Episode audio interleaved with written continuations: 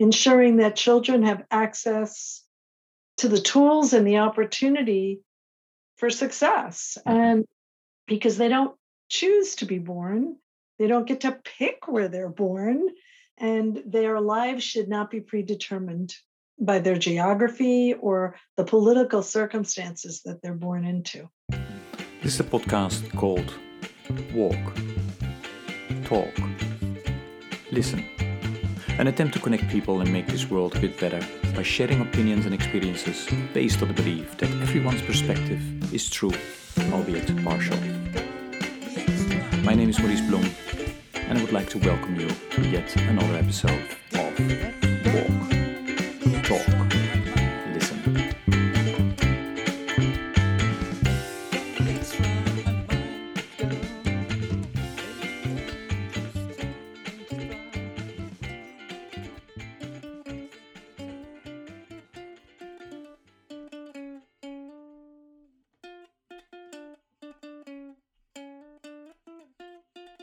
Okay, good day everybody. This is another episode of the podcast Walk, Talk, Listen. And as always, I'm delighted with today's guest, Carol, who will introduce herself.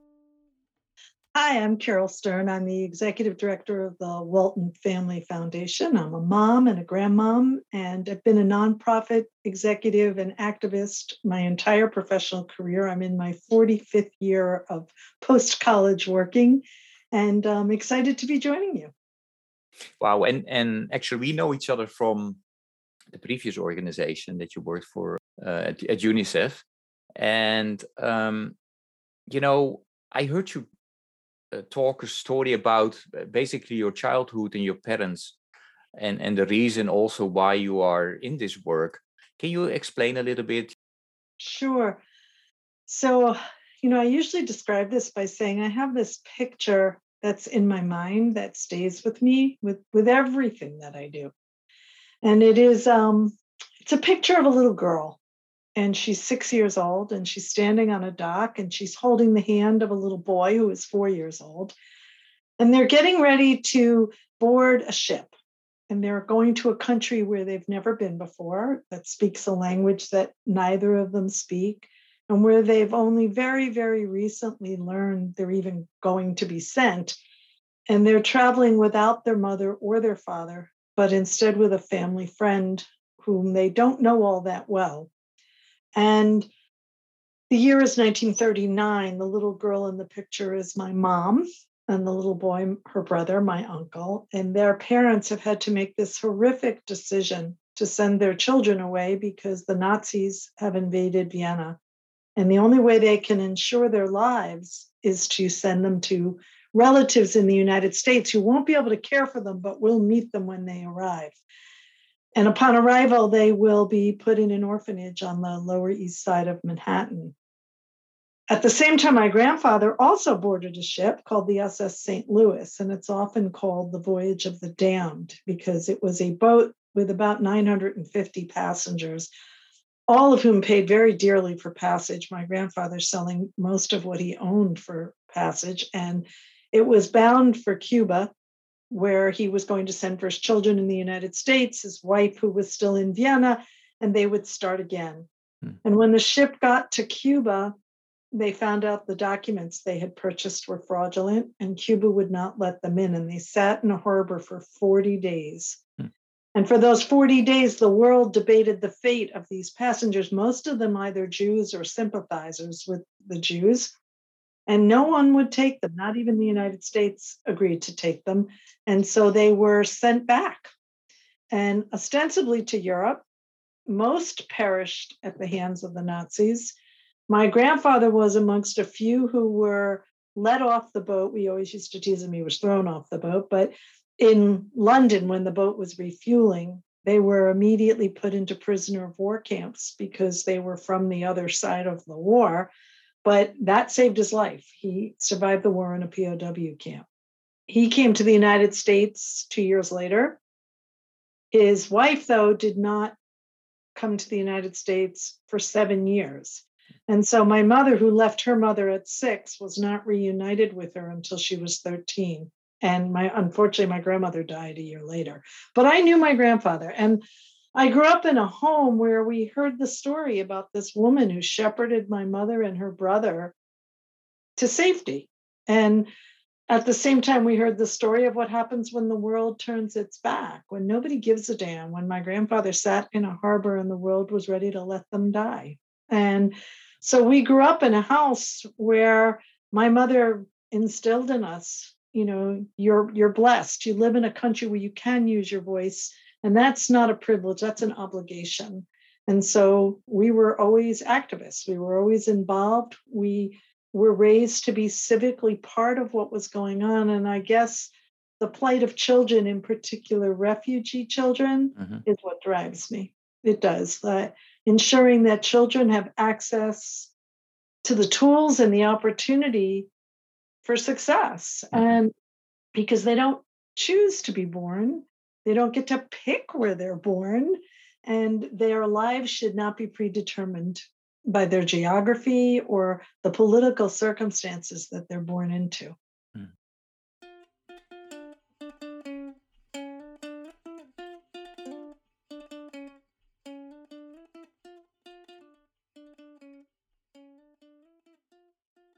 Thank you for sharing this. I mean, you know, I relate very much with the story. My parents, experienced the Second World War as well. I mean, Asia. They were in camps during the Second World War in Indonesia, and the Japanese were in charge there. And then the story of having to leave Indonesia when that country became independent, you know, coming to the Netherlands and trying to start, you know, a new life there, while they were not really welcomed. So having to work hard. So the migrant story, and when my mother told me about the lack of food, that's why, you know, I am so passionate also about, you know, ending hunger in this world, and especially, you know, the plight of children, and I think that we have in common. I think a lot of listeners are familiar with the work of UNICEF. Very recently, you changed jobs, so you are now with the Walton Foundation. Can you tell a little bit about what you're doing now? Sure. Well, you know, it's interesting because as I was even just telling you the story, I was smiling because at the heart of the foundation is the mission to provide access to the tools and opportunity to, you know, to success in education and to every American to thrive, and every person to thrive. And so it was kind of a very natural transition for me after 14 years of running around the globe to find myself surrounded by a family that is truly committed to and passionate about ensuring equity and access to the tools and opportunity.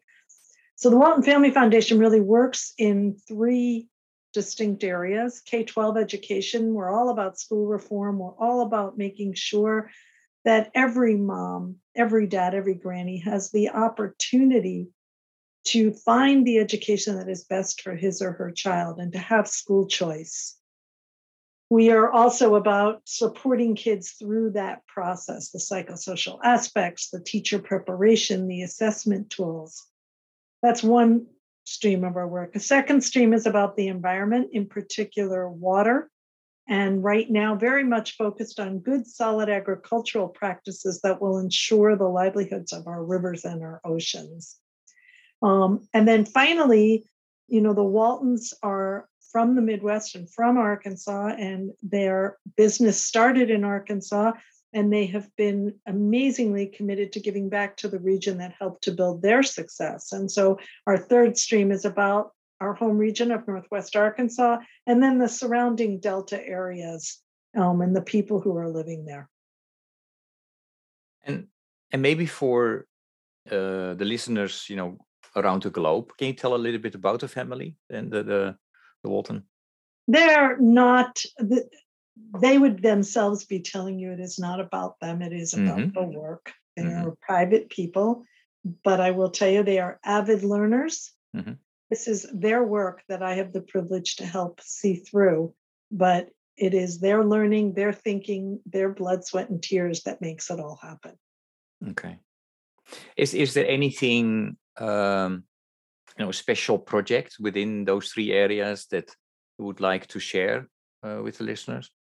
Well, I think, what I'm excited about is over the past year, we've written our next 5-year strategic plan. Mm. And in addition to the 3 streams, we've tied them all together with 3 common goals. So there is shared goals for all 3 programs. Mm-hmm. The first is about diversity, equity, and inclusion.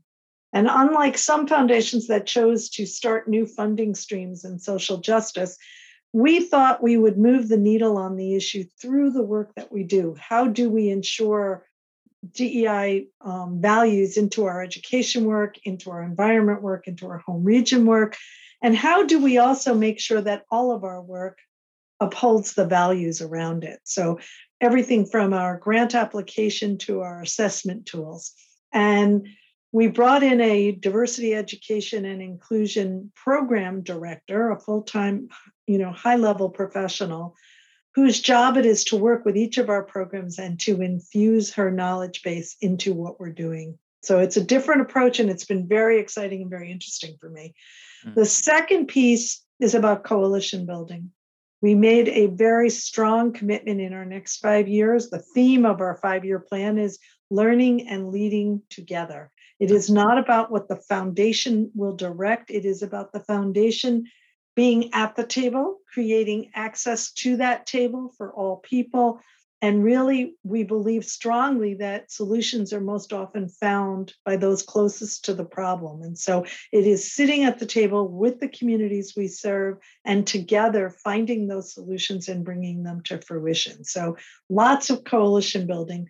And then finally, it is about leveraging what we do. So for every dollar we spend, either finding a dollar to match it or finding a dollar's worth of learning that will further our work in the future. So it really is, again, kind of diversity, equity, and inclusion, collaboration, mm-hmm. and leverage are the 3 themes. And it's exciting. It has forced us to rethink how we work in so many ways.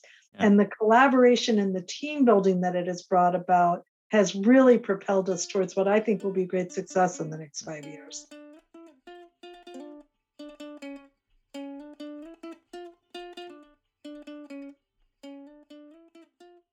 Wow.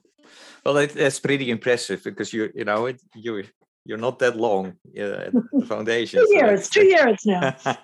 Well, still. Great. That I started this podcast as a spin-off of a 100-mile walk that I started 10 years ago. I did the 10th in October. I started this 100-mile walk because I'm passionate about ending hunger, poverty, and injustice. If you would be asked to walk 100 miles, so that means, 15 to 20 miles a day in a week, what would you walk for? I would walk for children. I would walk for tangible solutions. And right now in my own country, I would walk for bridging the divide. I think we have drawn very, very hard lines in the sand between us right now in this country, which is so antithetical to everything this country stands for. And I do believe you have to be at the table with people you don't agree with, not just with people you do agree with. And Tim Shriver, who is a very dear friend, coined a saying that I really like. Let's stop looking for common ground. Let's look for common solutions. And I think you would get me to walk if it meant common solutions.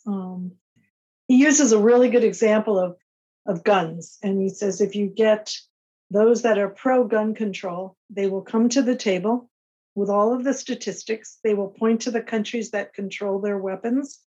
They will show you why it is safer and why there's less violence. And then on the other side of the table, if you put all of the people who are anti-gun control, they will come to the table with lists of all the countries that do not have gun control, but have lower levels of violence, and they will put their statistics up there. And then we could spend days arguing over whose statistics are valid, which is a better approach. At the end of the day, we could agree we all want to stop the violence, whether it's through gun control or not. So if we stop arguing on what we can't agree on and instead put our combined efforts in stopping the violence, we would make a better world. And so I am a believer in common solutions, not common ground, and that would make me walk.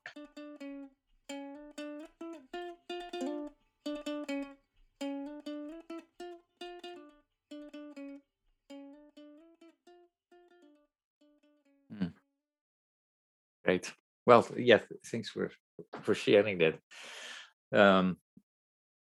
Yeah, that's a lot to think about. So great. And you know, I agree. We definitely need that. There's so much polarization going on in the world, and we need solutions. I will remember this quote, and I'm sure the listeners as well. Going back to, you know, your passion about children. Yeah, what do you see? No, okay, let me take two steps back. When I walk with somebody or with a group of people, we often talk about, you know, what's the purpose in life? Because you start walking, you get, you know, you start thinking about these things, right? And then often we end up talking about religion and spirituality. And then it seems that the younger generation is experiencing that differently, at least on the West, in the Western, you know, in the US and Europe. What do you see in your community among the younger generation around religion and spirituality? And I know there is, you know, you can have different definitions of what is religion, what is spirituality, but, you know, give some of your observations, what you see and how that is different than from your own, what you experienced. So many different thoughts here, and I'm going to try to tie them together a little bit neatly. But right now, I think one of the things that I'm greatly concerned with is that we've raised a generation that is not in awe of anything. And there is a wonderful book that kind of takes Talmudic teaching and talks about the lack of awe. And it's called Blessings of a Skinned Knee. And it impacted me. It's really about parenting is what the book is about. But, you know, when I was a little girl, you didn't even ride an airplane without putting your white gloves on. Like, there was a respect for some things required me to behave better, to dress up, to be respectful. Teachers were Mr. and Mrs. They weren't first names. We weren't as casual about certain things. And so there was respect until you were given a reason not to respect, instead of respect has to always be earned before you give it. And I think some of that for me is tied to religion and spirituality, is to a belief in something bigger than yourself, something you give reverence to. And I am a person of faith. So for me, that is my faith, that something bigger. And it's an interesting question because my husband is of a different faith than I am. And he said to me, my husband is Catholic, I'm Jewish. My husband said to me when we got married and we decided to have a family, make them good Jews or I will make them good Catholics. Let's just make sure they have faith. And we agreed on that. Like, it was important to us that they had a grounding. They could grow up and reject it if they chose to, but we had to give them that grounding, so that they had something they could believe in and count on and turn to in those moments that were critical. And I think today, so many people are missing that. And it's a blessing and a joy that I don't know how you give to somebody, but it's a missing. It's not a maybe, it's a missing. And when I think about the divide, even in our country right now, how we bring that awe back will be part of what brings us back together.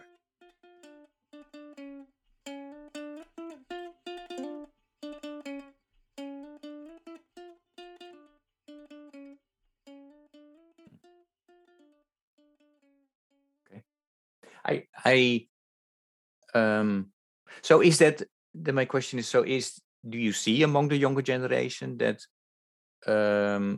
religion doesn't play a role anymore in their lives? And if so, how is it then, what do you see around spirituality in the younger generation?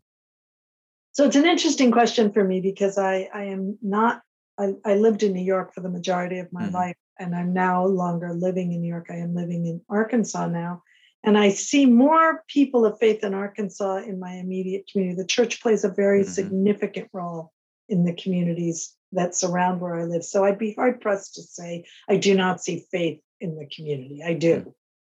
But I do know that the foundation recently did a study with Echelon Insights. We did a study of Gen Z and millennials, and it was really asking them about the American dream and their expectation, could we meet it, et cetera. And we were really pleasantly surprised at how optimistic they were. They were really optimistic that they could indeed achieve the American dream.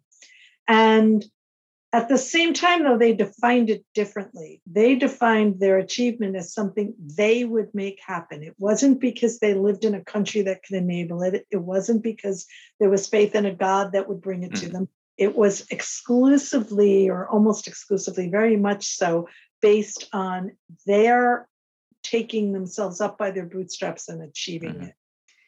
That's a very different look. I don't know where spirituality comes in, and I don't know where faith comes into that. Like, I can't see where it fits into the picture. It's interesting. And yet at the same time, like, I know from my own children that they have a sense of faith. So I can't tell you I don't see it at all. But it plays a different role, you know.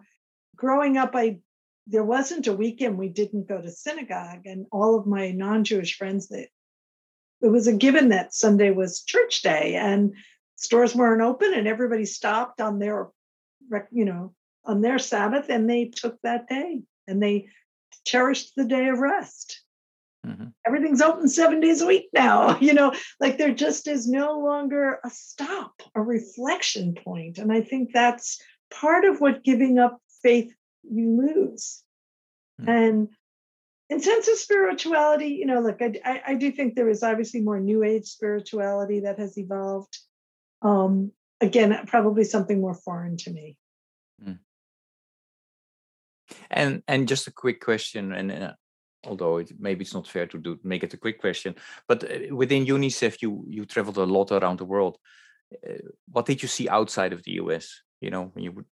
Yeah, I think I saw more faith. I mean, obviously, with UNICEF, where I was, in some of the most difficult places in the world. Yeah.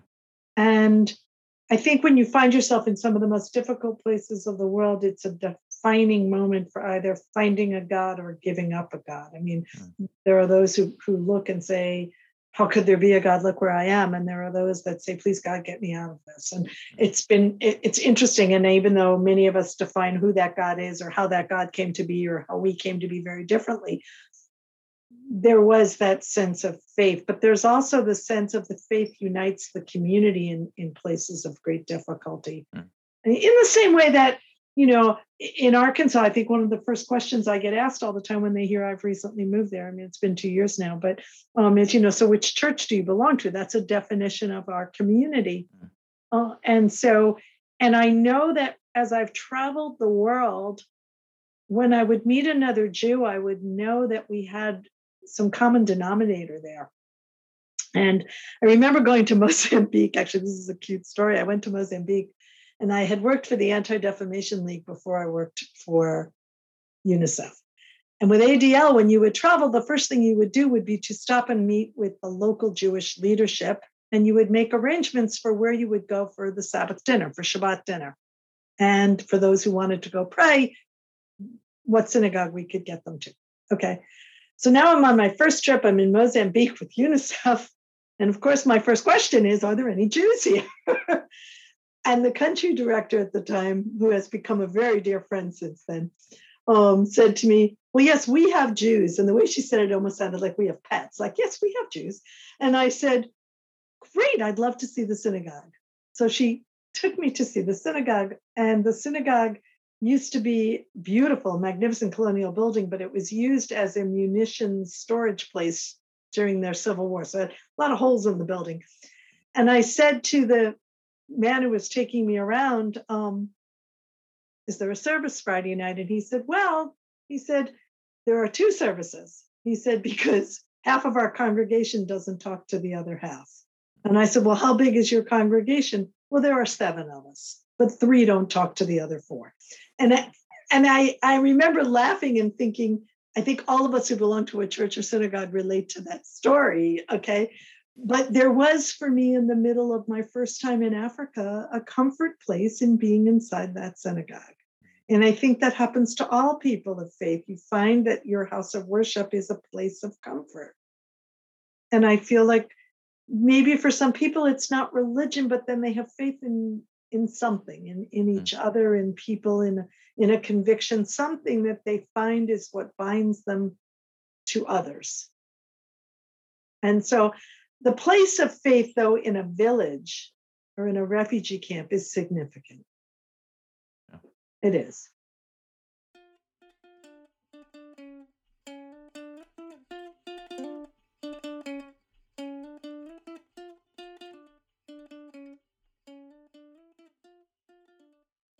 Well, I mentioned hunger. You know, you mentioned children's situation. There are a lot of things going on in the world that worry us. What worries you most at the moment? What hits me most? Look, when it comes to children, it's all of the above. It's a D, all of the above. You know, I spent time in 45 different countries during the time I was at UNICEF. And there were very few things you'd find that every country had, but there were three, you know. And the first is that in every single country I was in, kids were playing with a ball.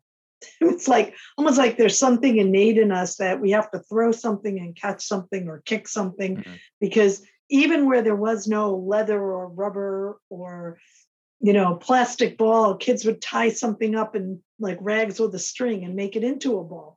So that was the first. And the second thing that I found is no matter what country I ever went to, if I sat down on the ground, some child would sit on me. I mean, it was like my lap didn't belong to me. It belongs to children. And I always wondered, like, how did you even know that you could do that? They wouldn't ask. They would just plop on my lap. And it was like the most delicious part of my day because they did it so openly. And it just was a wonderful part of my day every day. But the third thing that was the same really is that we all want the same things for our children. We want them to be happy. We want them to be healthy. We want them to have a warm meal. Every time I talk to parents, they would say, I want my child to have a hot meal every day. We want to tuck them in under a blanket. You know, we want them to dream dreams. And we want to be part of making those dreams come true in some way, shape, or form. If we're financially able to send them to a college, if we can teach them a skill or a trade, if we can help shelter them or shepherd them somewhere where they can access something, that's called loving children. That's called being a parent. And that is not defined by geography.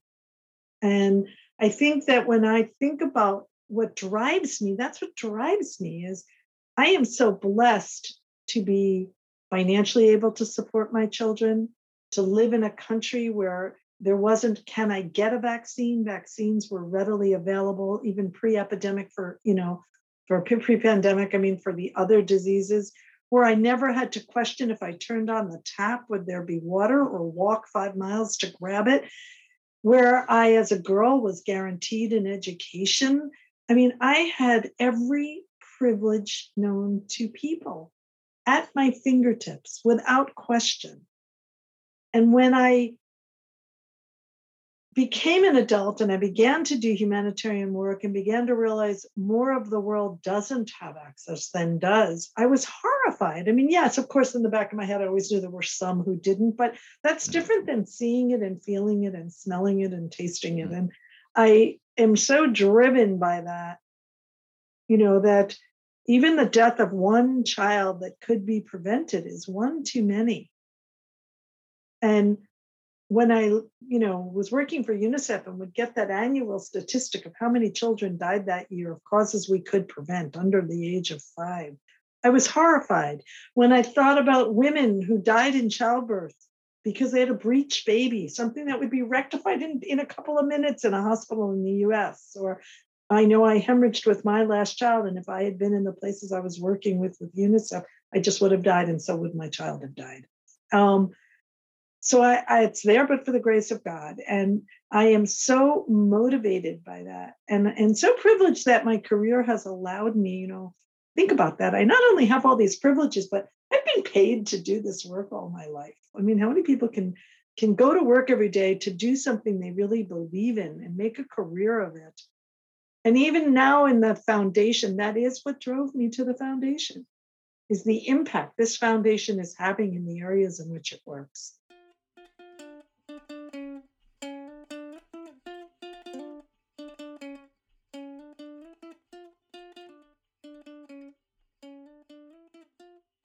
Is so, you know, the fact that there are organizations like UNICEF and the Walton Foundation, is that where you still see hope? Or when I talk about hope, you know, something else comes to mind?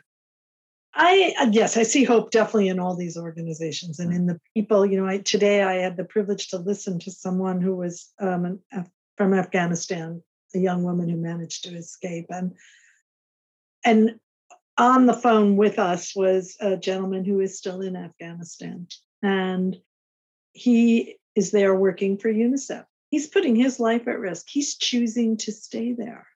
That gives me hope. What gives me hope is during the pandemic, a teacher in the Midwest who, recognizing that her students were going through something that was emotionally horrific and that their parents were experiencing it and might not have the energy to provide that extra support, started posting just office hours where kids could come for homework help. And kids started logging on with no questions. They just wanted an adult in the room when they did their homework. She gives me hope. When I think about, there was a school district in Texas where they called every parent to talk about, we're going to be closing school. This is what you can expect. Here's who you call if you need help. Every single parent got that phone call. That gives me hope. You know, I just feel like there are so many examples. When I see in along the Colorado River, you know, when there was for the first time a treaty formed, which amongst all the people who are working along the Colorado in the United States and in Mexico about sharing water. That gives me hope. When I sit with tribal leaders on that river and listen to their love of the land and the water, that gives me hope, you know? Mm-hmm.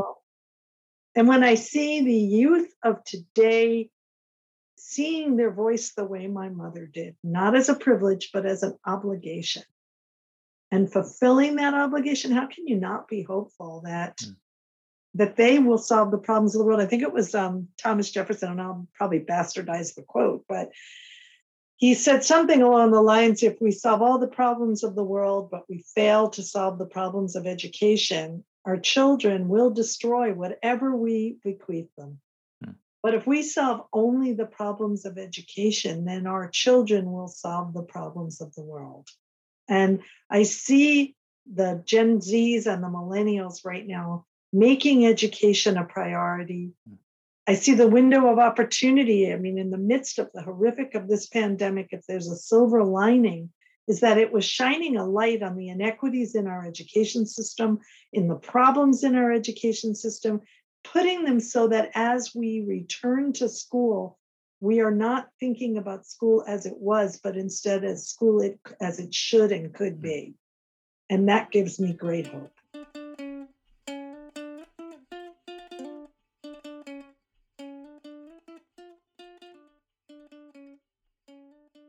Wonderful. Education is mentioned in one of the Sustainable Development Goals, and I try to talk about this during the podcast as well, because I think it's important. It's not perfect, but as a world, we identified 17 SDGs or Sustainable Development Goals, and I think that's a good step forward to make this world a better place, more sustainable, etc. What would you like to share with the listeners about the SDGs? What do you think they should know? I think they should know the SDGs. Let's start with that. Yeah. You know, I know the SDGs. I worked for UNICEF, so you know, we all had them posted on our walls. You know, but I think if you stop the average person and you say, "Do you know what an SDG is?" They don't. Then you say Sustainable Development Goals. Few more know. I think for them to actually be achieved, it is not about what governments will do, and it's not about what civil society will do, and it's not about what the corporate sector will do. It is about all of us doing. And It is about sharing what we're learning and working collaboratively with all across all the sectors. Yet the majority of the people are not working towards the goals because they don't even know they exist. And so if I could wave a wand for hope, it would be that every school would start at kindergarten and say, you know, these are the goals of the United Nations, the entity that unites the world. These are the goals. These are the goals that corporations signed on to, governments signed on to, and you will inherit.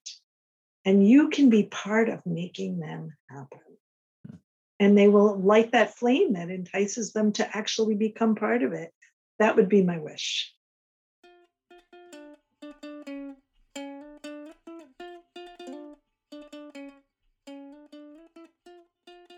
Great. That was a great pitch for it.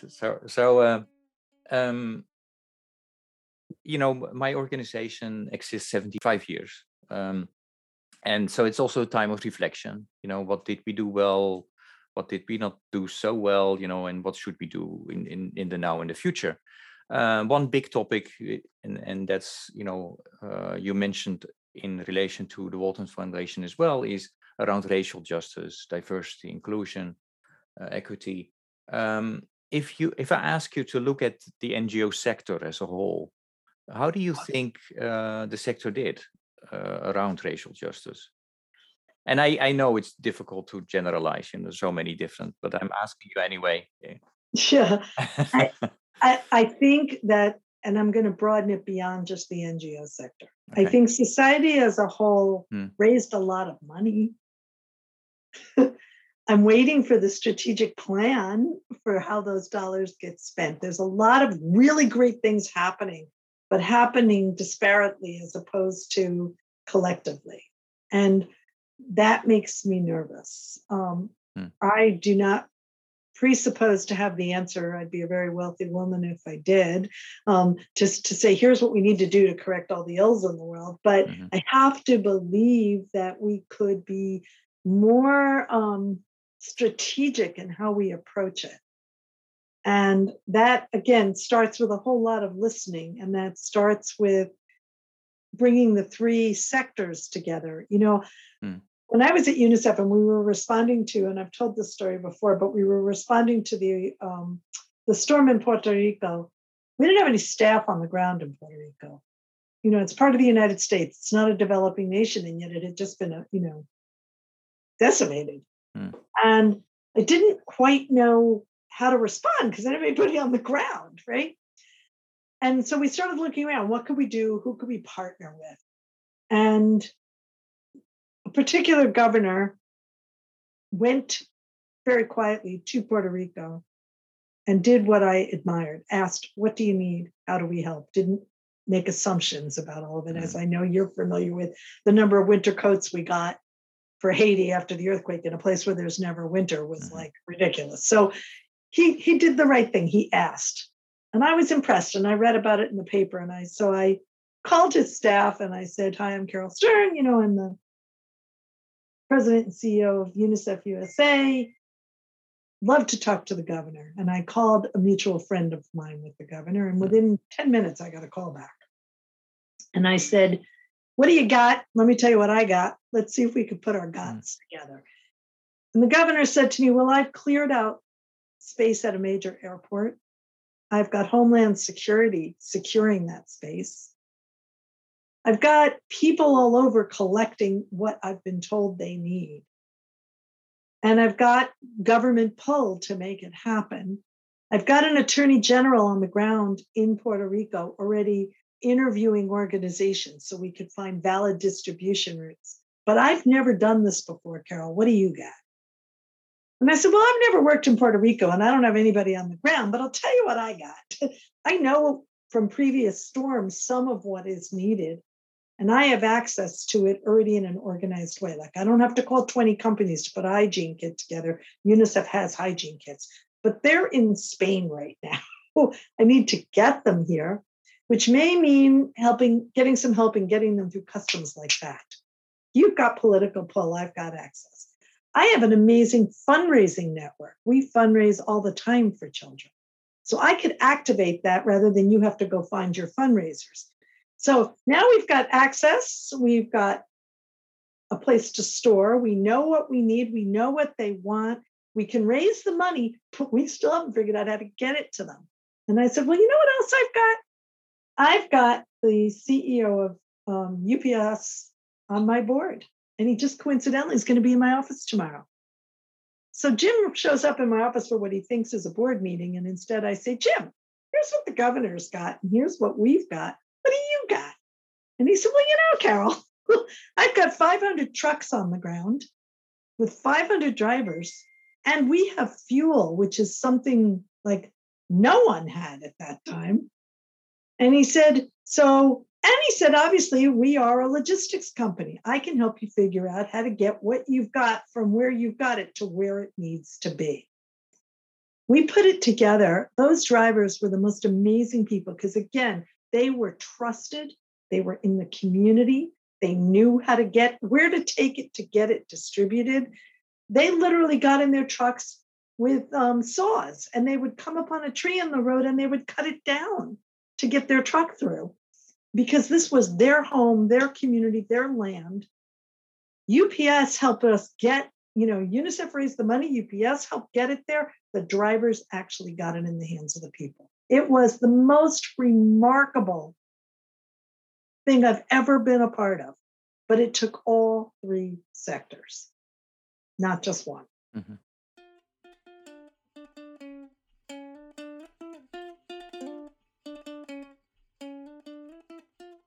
Right.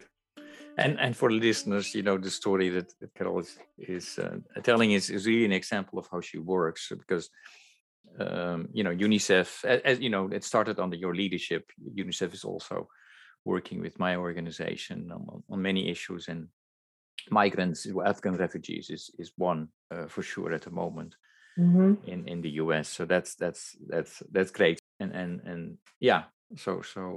Important lessons. I would like to go into a totally different area because I love music, and music is very important to me.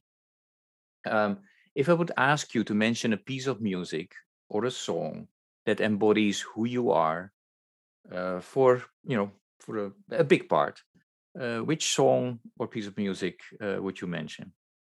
You know, it's funny because I have two songs. The song that I think is a motivator for me is sung by Pink. It's mm-hmm. What About Us? And it was a piece I did use, and Pink graciously let me use when I was at UNICEF in tandem with film with children, showing them and asking the world, what about us? And I hear that song and it makes me say, everybody, there is an us someplace. Mm. And we are not us until we are all okay. And so that's definitely the ultimate motivator. But a lot of times when I would get asked to speak, they would always say to me, you know, so what's your walk-on music, you know? And I just didn't have any walk-on music. And you can't walk on to What About Us. It's not a rallying, upbeat song. You know, it's a serious song. So UNICEF kind of made my my walk-on music this on the song, This Girl Is on Fire. Mm. And I would always crack up laughing because my children would say, yeah, right, she comes home and puts her feet up. She's not on fire. But I do think it is a very motivating song, and it would always give me a kick every time they would do it.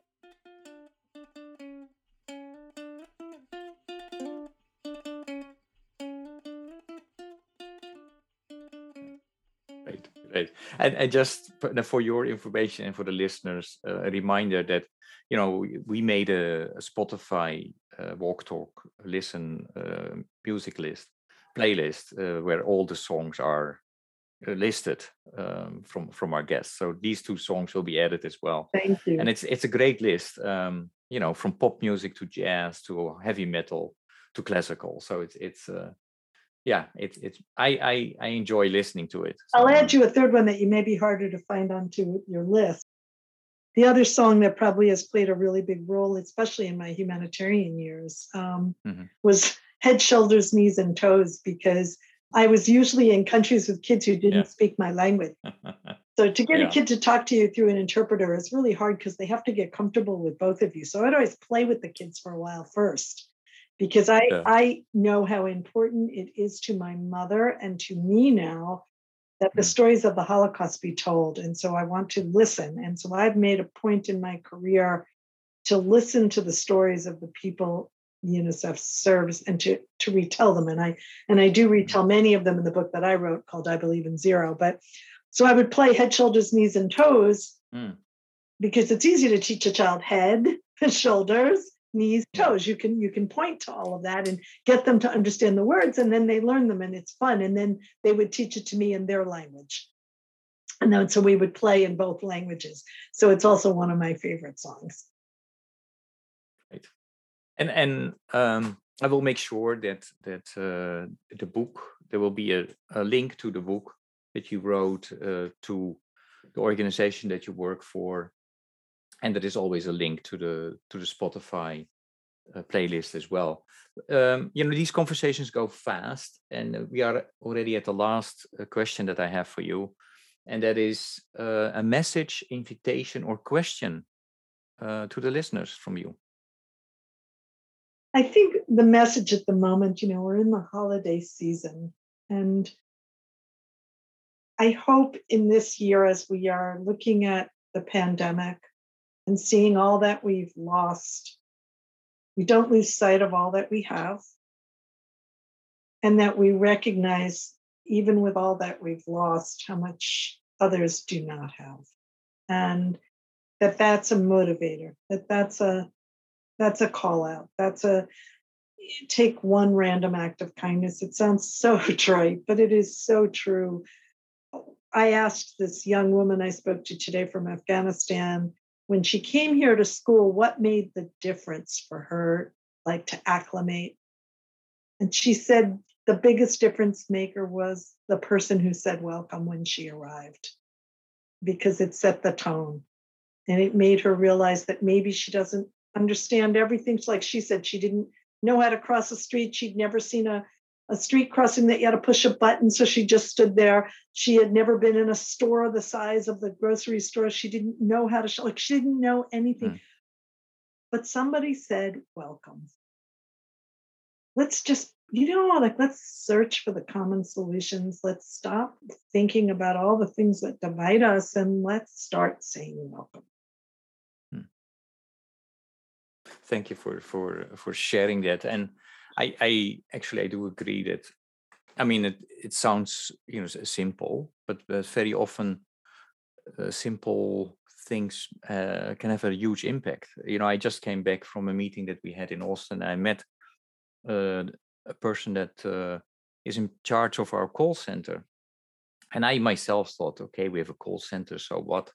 But he was an Egyptian, an asylee himself. And he told me that he was so happy to work for this call center. And he said, if I would have had a phone number that I could have called when I arrived here, I would have many of the problems and terrible things that I had to go through would have been solved. So, and, he speaks, 10 to 15 languages. He's so passionate about this call center. Unfortunately, it's relatively difficult for us to find funding for the call center, because it's not, quote unquote, sexy. And because they think, okay, what can a call center do? But the impact is enormous. So yes, very often we think, can it make a difference? Yes, small things can make a difference. Small steps can make a big difference, because they are the first step in many that need to be taken. Thanks for listening. And I think also just to listen, hear the stories of others, share the stories. Well, you didn't just walk, you walked, you talked, you listened. That's what got me excited about what you were doing. Yeah. And yeah. That's, so it's all three. It's walk, talk, and listen. Yeah. No, thanks for that. And I also learned that I was not such a good listener. But I'm getting there. I'm getting better and better. So often, because often we want to tell our own story and we forget to listen then to the other. Mm. At least I should speak for myself. That's for me the case. So thank you so much for your willingness to speak with me today and to share your stories with me and the listeners. It was great. Thank you. Thanks for having. I always enjoy listening to you. And thank you again for what you do. Thank you.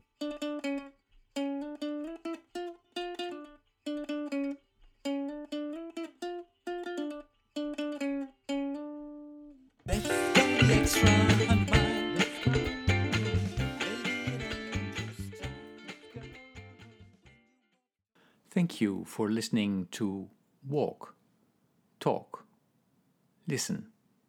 Please check us out on 100mile.org or follow us on Facebook or Instagram.